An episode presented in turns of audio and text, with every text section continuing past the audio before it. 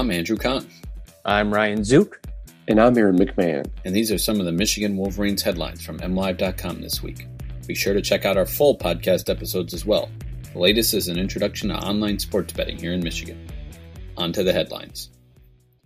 It took a COVID-19 outbreak to stop the Michigan men's basketball team. The Wolverines, 13-1 and on top of the Big Ten, are part of an athletic department-wide pause on activities. No games, no practices, no nothing for 2 weeks. What will it mean for a squad with championship aspirations? It's impossible to say. A common refrain is that there will be some rust early before Michigan rediscovers its groove. Maybe, maybe not. It's also unclear how the Big Ten will handle Michigan's schedule. Earlier this month, Penn State had a COVID outbreak and missed 3 games. Penn State played every other day for a week, 4 games over 7 days, to make up for it. The Wolverines were rolling before the shutdown. Time will tell if they can pick up where they left off. A group of University of Michigan student-athletes wants the decision to shut down all athletic activities for 2 weeks overturned. Michigan wrestler Miles Amine posted a statement on Monday on Twitter from a coalition of student-athletes pleading the Michigan Department of Health and Human Services to reconsider the 2-week shutdown and required quarantine. On Saturday, Michigan announced it is pausing all practices and games until further notice and up to 14 days because of several positive cases of the COVID-19 variant B.1.1.7, which transmits approximately 50% more easily, according to the MDHHS. The student-athletes at the University of Michigan recognize the severity of the ongoing COVID-19 pandemic and have done everything in our control to prevent the spread of this virus to the best of our ability, the statement read. Recently, 5 confirmed cases of the B.1.1.7 strain have been found in the athletic department, which has triggered a shutdown of all athletic-related activity and the closure of all athletic facilities by the Michigan Department of Health and Human Services in conjunction with the Washington County Health Department. While we, the student athletes at the University of Michigan, understand the severity of this virus and take it very seriously, we believe that this mandate from the MDHHS is unnecessary and should not only be reconsidered, but overturned. 2 days after word emerged of another shakeup on Michigan's coaching staff, we now have a better idea as to how this will look. On Monday, Jim Harbaugh announced the hire of Ron Bellamy, the longtime head football coach at West Bloomfield High School and former Michigan receiver, as wide receivers coach.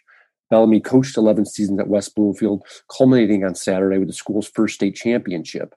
Bellamy will work alongside Josh Gattis, who will remain offensive coordinator and continue to work with the receivers. Ron is a high-character individual, as well as an outstanding coach and mentor, Harbaugh said in a release. He displays a lot of energy and enthusiasm for teaching and developing young men and creating lasting relationships with his players. Harbaugh and Bellamy are not strangers. Michigan currently has 3 players from West Bloomfield on its 2021 roster, with highly acclaimed running back Donovan Edwards joining the team this season. Early Monday, Bellamy took to Facebook to thank the West Bloomfield community, signaling his planned departure. His hire was first reported Saturday night, matching the former receiver with his alma mater. I look forward to working with Coach Harbaugh and this outstanding staff as we work each day to put the players in the best position to be successful on and off the field, Bellamy said. Michigan means a great deal to me and my family, and we can't wait to get to work helping the football program achieve its team goals. I'm coming home again. Michigan's football team has landed a true interior defensive lineman in the 2021 class after all. Jersey City, St. Peter's Prep, 4-star defensive tackle George Rooks announced his commitment to the Wolverines on Wednesday on Twitter, thanking his family, teammates, and coaches. The 6'4", 260-pounder is ranked as the number 263 overall prospect and number 19 defensive tackle in the country, per 24/7 Sports' composite. He chose Michigan over other top schools, Penn State and Boston College. Defensive tackle was Michigan's biggest need in the 2021 class after not inking any during the early signing period in December. 3 of the 20 recruits Michigan added in December are defensive linemen, but all are listed as ends. Michigan, in first in the Big Ten and with a 13-1 record overall, isn't thinking about who's not on the team. But 3 players did transfer out of the program in the spring and have had mixed success at their new schools.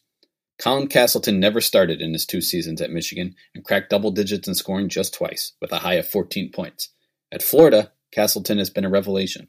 He's starting for the 9-4 Gators and has had 3 20-point games, including a 21-point, 10-rebound, 8-block performance earlier this month. David DeJulius is Cincinnati's starting point guard. The Bearcats, currently on pause due to COVID issues, are 3-11, and DeJulius is shooting an abysmal 17% from 3. Cole Bajema rode the bench as a freshman at Michigan. He's part of a 10-man rotation at Washington, his home state school, but is also struggling with his shot. The Huskies are 3-7.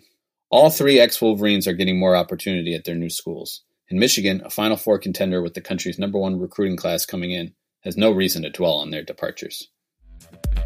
Read those stories and more on MLive.com/Wolverines.